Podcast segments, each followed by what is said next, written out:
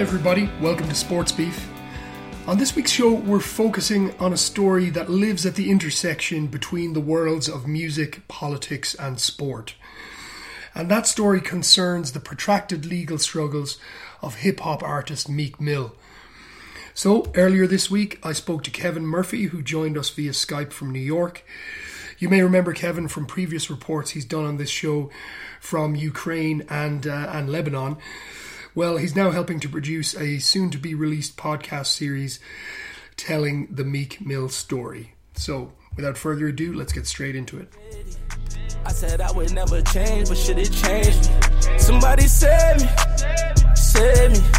23 and 1, it almost drove me crazy. In the cell all alone, can't let it faze me. I just wanna make it home to see my baby. I fell in love with these streets, I seen a hundred thousand. Okay, right now we're going to discuss a story that uh, has a kind of roundabout connection to the world of sport, and that is the plight of hip hop artist Meek Mill. Joining us to break it down is our former Ukrainian football correspondent, former Middle Eastern correspondent, current New York fashion correspondent, and uh, New York Circuit Court uh, reporter, Mr. Kevin Murphy. Kevin, welcome back to Sports Beef. Thanks, Bill. Good to be back on the show. Um, slight correction there, though. Philadelphia court reporter rather than uh, New York. I'll, I'll take it, though. I'll take it. Good man. Um, Kevin, to those who aren't super familiar with the Meek Mill story, if we were to just give a brief kind of overview of the chronology of events, I suppose, um, that has led to the media coverage over the last few weeks really hitting a crescendo, I guess. Yeah, so Meek Mill is a rapper who rose to prominence, I suppose, uh, around 2012 uh, when he was signed to, to Jay Z's label Roc Nation. Um, and, you know, over the course of the last few years, he's, he's dated Nicki Minaj, he's uh, released, I think, four or five different albums. Um, and and really has sort of become become hip hop royalty. Um, but prior to all of that happening, um, Meek as a as a 19 year old uh, was involved in an incident in 2008, um, which resulted in him 2007, sorry, which resulted on in him uh, uh, going to court, uh, taking a plea deal, and um, spending a short time in prison, and then being released uh, with the condition that he was on 10 years of probation. And so that took us up to um, uh, November 2017 when uh, Meek was in Harlem uh, shooting a music video and riding a dirt bike. Um, and he popped a wheelie. Uh, this was posted on Instagram, I think, that evening or the following day.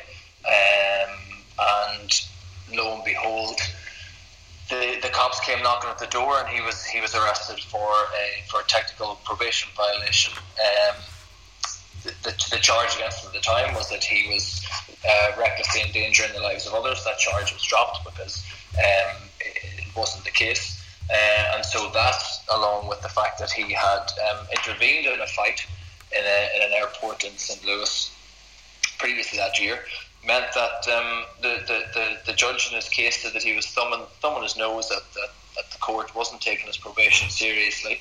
This is almost 10 years from, from the date of the original offence, and was, uh, was thrown back in prison for a period of two and a half to four years.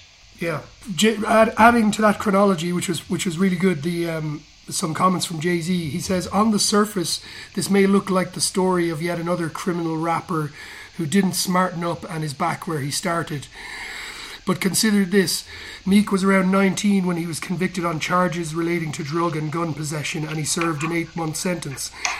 Now he's 30, so he's basically been on probation for his entire adult life. For about a decade, he's been stalked by a system that considers the slightest infraction a justification for locking him back inside. So, before before we get into the larger picture of what what this means, what it says about kind of like comparative justice and the experience of the justice system. Um, who are the characters in the case, and and is there a doubt, I guess, about the plea deal he took in, in the in the original arrest? Like if we go back to the root of it all. Yeah, so I mean, there's, there's a number of elements there that you've raised, and they're all they're all they're all really important. Um, it, it, it's, it's an extremely it is an extremely complicated case on the face of it, just for Meek himself. But when you when you delve more deeply into it, it's really uh, instructive of the, the experience that many men of color um, have with, with the criminal justice system in America. And I think that is that is why that's why it's so important, and that's why people like Jay Z and Meek himself are very very keen to turn this into a, a pivotal moment in terms of uh, criminal justice reform.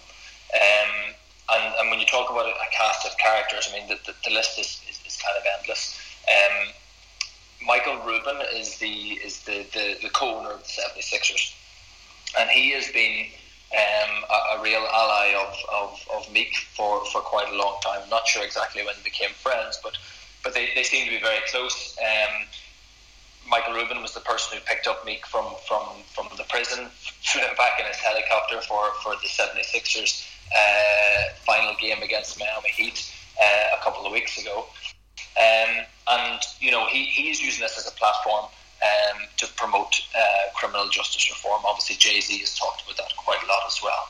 Um, and then on top of that, you have you have a whole host of other characters uh, that have been um, heavily involved in this story. Governor Tom Wolf uh, came out on Friday. That's the governor for, for Pennsylvania, and talked about a list of um, a sort of a long list of, of, of criminal justice reform um, that, that he would that he would like to see imposed, not just in Pennsylvania but but across the country. Um, and, one of the people that sort of has, has kept their, their counsel for the moment in this case and hasn't really given any interviews or, or discussed this with the media is, is the judge herself. Um, in the case, Judge Genece Brinkley.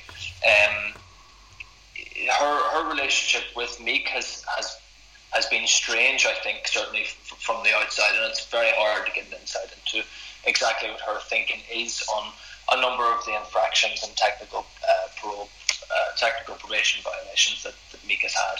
Um, but you know, there there have been stories that you know she has asked Meek to dedicate songs to her. That she has um, sort of followed him very closely in person uh, in Philadelphia to figure out what he's been doing uh, and when as, part of the terms of probation. And that's you know, as far as we know, not not very common for, for judges to take such an active um, interest in, in the in the day to day movements of of, of uh, their subjects in the court. So it, it is it is very complicated, um, and I think you know Meek since his release, uh, what just a couple of weeks ago, um, has been uh, very vocal, has been at the forefront of, of media appearances. He's appeared on on CBS with Lester Holt and done an in-depth interview with him, which I think is, is, is due to be released. Uh, it was just released at the weekend. Actually, it was Meek's, Meek's birthday. Um, and you know that combined with, with appearances in New York, and uh, he, has been given interviews to a number of, of, of, different media outlets, and you know, and he, he's very he's very good at staying on message, and he seems to be a very humble, um, very soft spoken, and, and, very nice character. Um, and he has talked a lot during um, his interviews and, and, media appearances about about the difficulties facing um, young men of colour, uh, not just uh, in Philadelphia but throughout the country. And, and talked about like little things like police contact. And given the the um, areas that they that they live in and grow up in, uh, and the per- police presence within within their neighbourhoods and places uh, where they live and, and frequent, it, it's almost impossible for them to stay away from from from, from the law.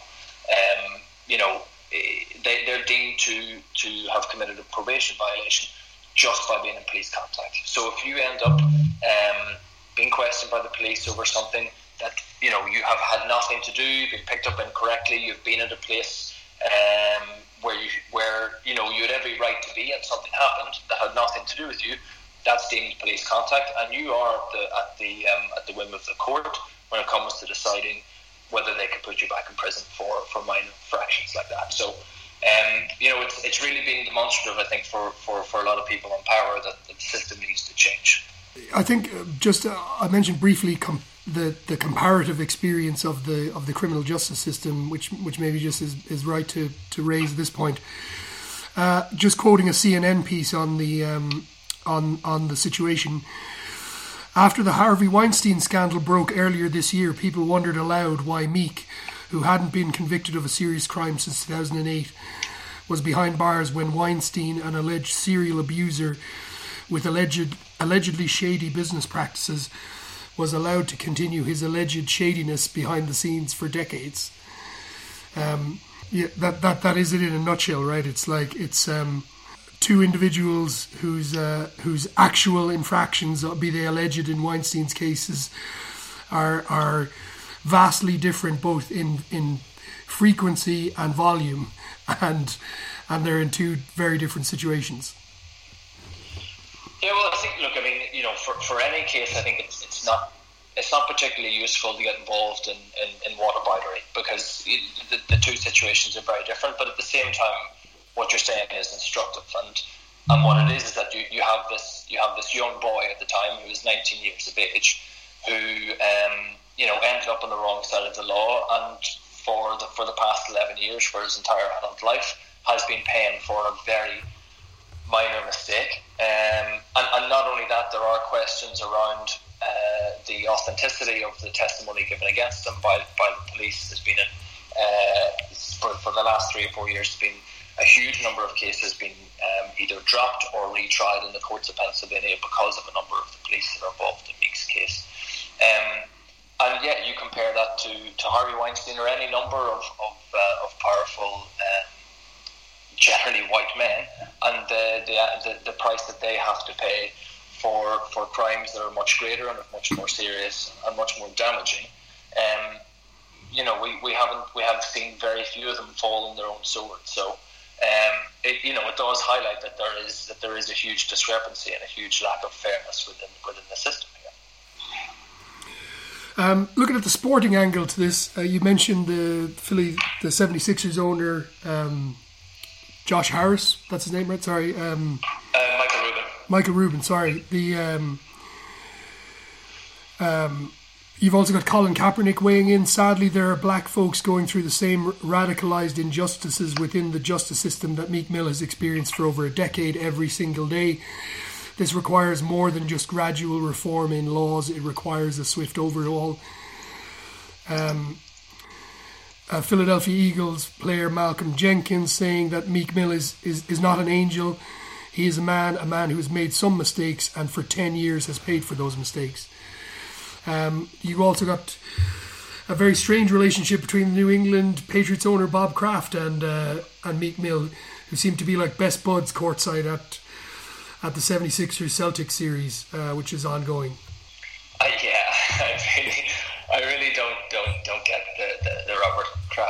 Link. I don't know. Maybe maybe it's something to do with uh, with Michael Rubin, perhaps himself and uh, Robert, Robert Kraft uh, have been hanging out. But um, yeah, for some reason, Meek and him seem to be uh, pictured together quite often now. Um, uh, I mean, look, Michael Rubin has, has has really promoted promoted this case. I think I think the fact that, that him and Meek are, are, are close and are good friends um, has has has been uh, fortuitous for for for for Meek Mills in terms of promoting uh, and sort of drawing uh, the spotlight towards his case. Um, I mean, a couple of weeks ago when Meek was released, I thought it was a really uh, touching and, and, important moment when he was the one that came to uh, came to the, the, the Sixers Stadium, the Wells Fargo Center before before the last game against um, Miami, and he, he, rang the Liberty Bell. Uh, and obviously, there's a huge amount of symbolism caught up in that. So, you know, Michael Rubin has, has been helpful for him in terms of being able to um, shine a spotlight and, and, and, bring national prominence to his case. Um, but as Colin Kaepernick alluded to in, in his comments that, that you mentioned, um, it, that isn't the, the, case for many uh, for many men of color uh, throughout America. They don't have the resources and they, they don't have the, the national voice that, that Meek has. Um, and I suppose that's that's that's why Meek has, has been very um, good and been very vocal uh, about saying that this this really he sees it as his mission now is is trying to, to force this change and between him and, and his allies like Michael Rubin and Robert Kraft, you know, maybe maybe that's possible. Maybe that's maybe that's something that they can achieve. Yeah, it's a, it's a fascinating story, Kev. Maybe you might tell us a little bit about your uh, your own personal role in it and what uh, what we should look out for on that front. Yeah, so I'm, I'm involved in, a, in, a, in the production of a podcast about uh, about Meek Mill's case at the moment, um, and that will that should be available for for uh, for listeners worldwide um, come early October. So, um, but perhaps closer to the time, uh, I can come back on and, um, and and do a bit of a plug for them whenever all the details are are a bit clearer for, for all the sports beef listeners. Nice one, absolutely. Um, Kevin, anything else jumping out for you from the world of sport or, or beyond uh, before we let no, you go? I thought it was, I thought it was just a, a funny moment um, for uh, for the 76ers on, on, uh, on, was it Saturday night? I think it was Saturday night. Um, for anyone who didn't watch the game, uh, 76ers were uh, 2 1 down, uh, sorry, 2 0 down in the series. Um, couple of seconds to go, and uh, Marco Belinelli um, shot a, a ridiculous jump shot, which which looked like it was just on outside the three point line, which would have given them the win. Instead, uh, they tie, tied the game. Um, uh, it was it was just just inside. Uh, the confetti guy shoots his load early uh, pops the pops the confetti out. Stadium goes wild, only for them to tie the game, bring it to overtime, and uh, and ultimately they then they then lost that game. So they're three 0 down. Get into um, get into uh, game four. They pulled back game four. It's three one right now. Um, game four was last night, right? Yeah, yeah, yeah. yeah. I, didn't, I didn't see it. I just I was on on uh, on vacation, as they say here, for, for the past few days. So uh, I missed missed the game last night, but yeah, I mean anything's possible. I mean, it, it you know it's been a good year for Philadelphia so far. Meek's obviously was was a good um, was a lucky charm for them on the first on the first uh, on his first game back, but. Um, yeah, I don't know. When was the last time anybody came back from 3 0 down the series to, to win? Do you know? Uh, I don't, but thanks for pointing out my fa- my massive failing there. Cheers. Maybe maybe we get John Burnett on. I'm sure he's, he'd be able to drop drop some knowledge. Good stuff, Kevin. Great stuff as always. Uh, we'll chat to you again hopefully very soon. Yeah, cheers. Thanks, Bill. Okay, that's it for this week's episode of Sports Beef. It's an incredibly short and punchy version. But join us again over the next few weeks as we'll be reviewing the Champions Cup final. We look forward to the next round of Pro 14 playoffs. We got the Champions League final then in June, we've got Ireland's tour of Australia, England in South Africa with the one and only Danny Cipriani back in the squad, and of course the FIFA World Cup in Russia. Not to mention the glorious tangents that the week's news no, will no doubt bring us. Uh, join the conversation on Twitter at SportsBeefPod, Instagram SportsBeefPod, SportsBeef.net is our website, hosting our blog and all of our sounds and mixes. But until next time, Thank you for listening. Keep on beefing.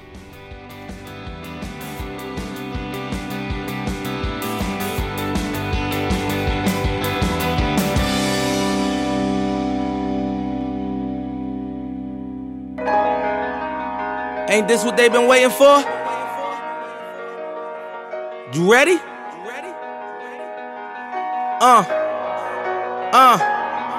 I used to pray for times like this, to rhyme like this, so I had to grind like that, to shine like this. In a matter of time I spent on some locked up shit in the back of the paddy wagon, cuffs locked on wrist. See my dreams unfold, nightmares come true. It was time to marry the game, and I said, Yeah, I do. If you want it, you gotta see it with a clear eye view. Got shorty, she try and bless me like I said I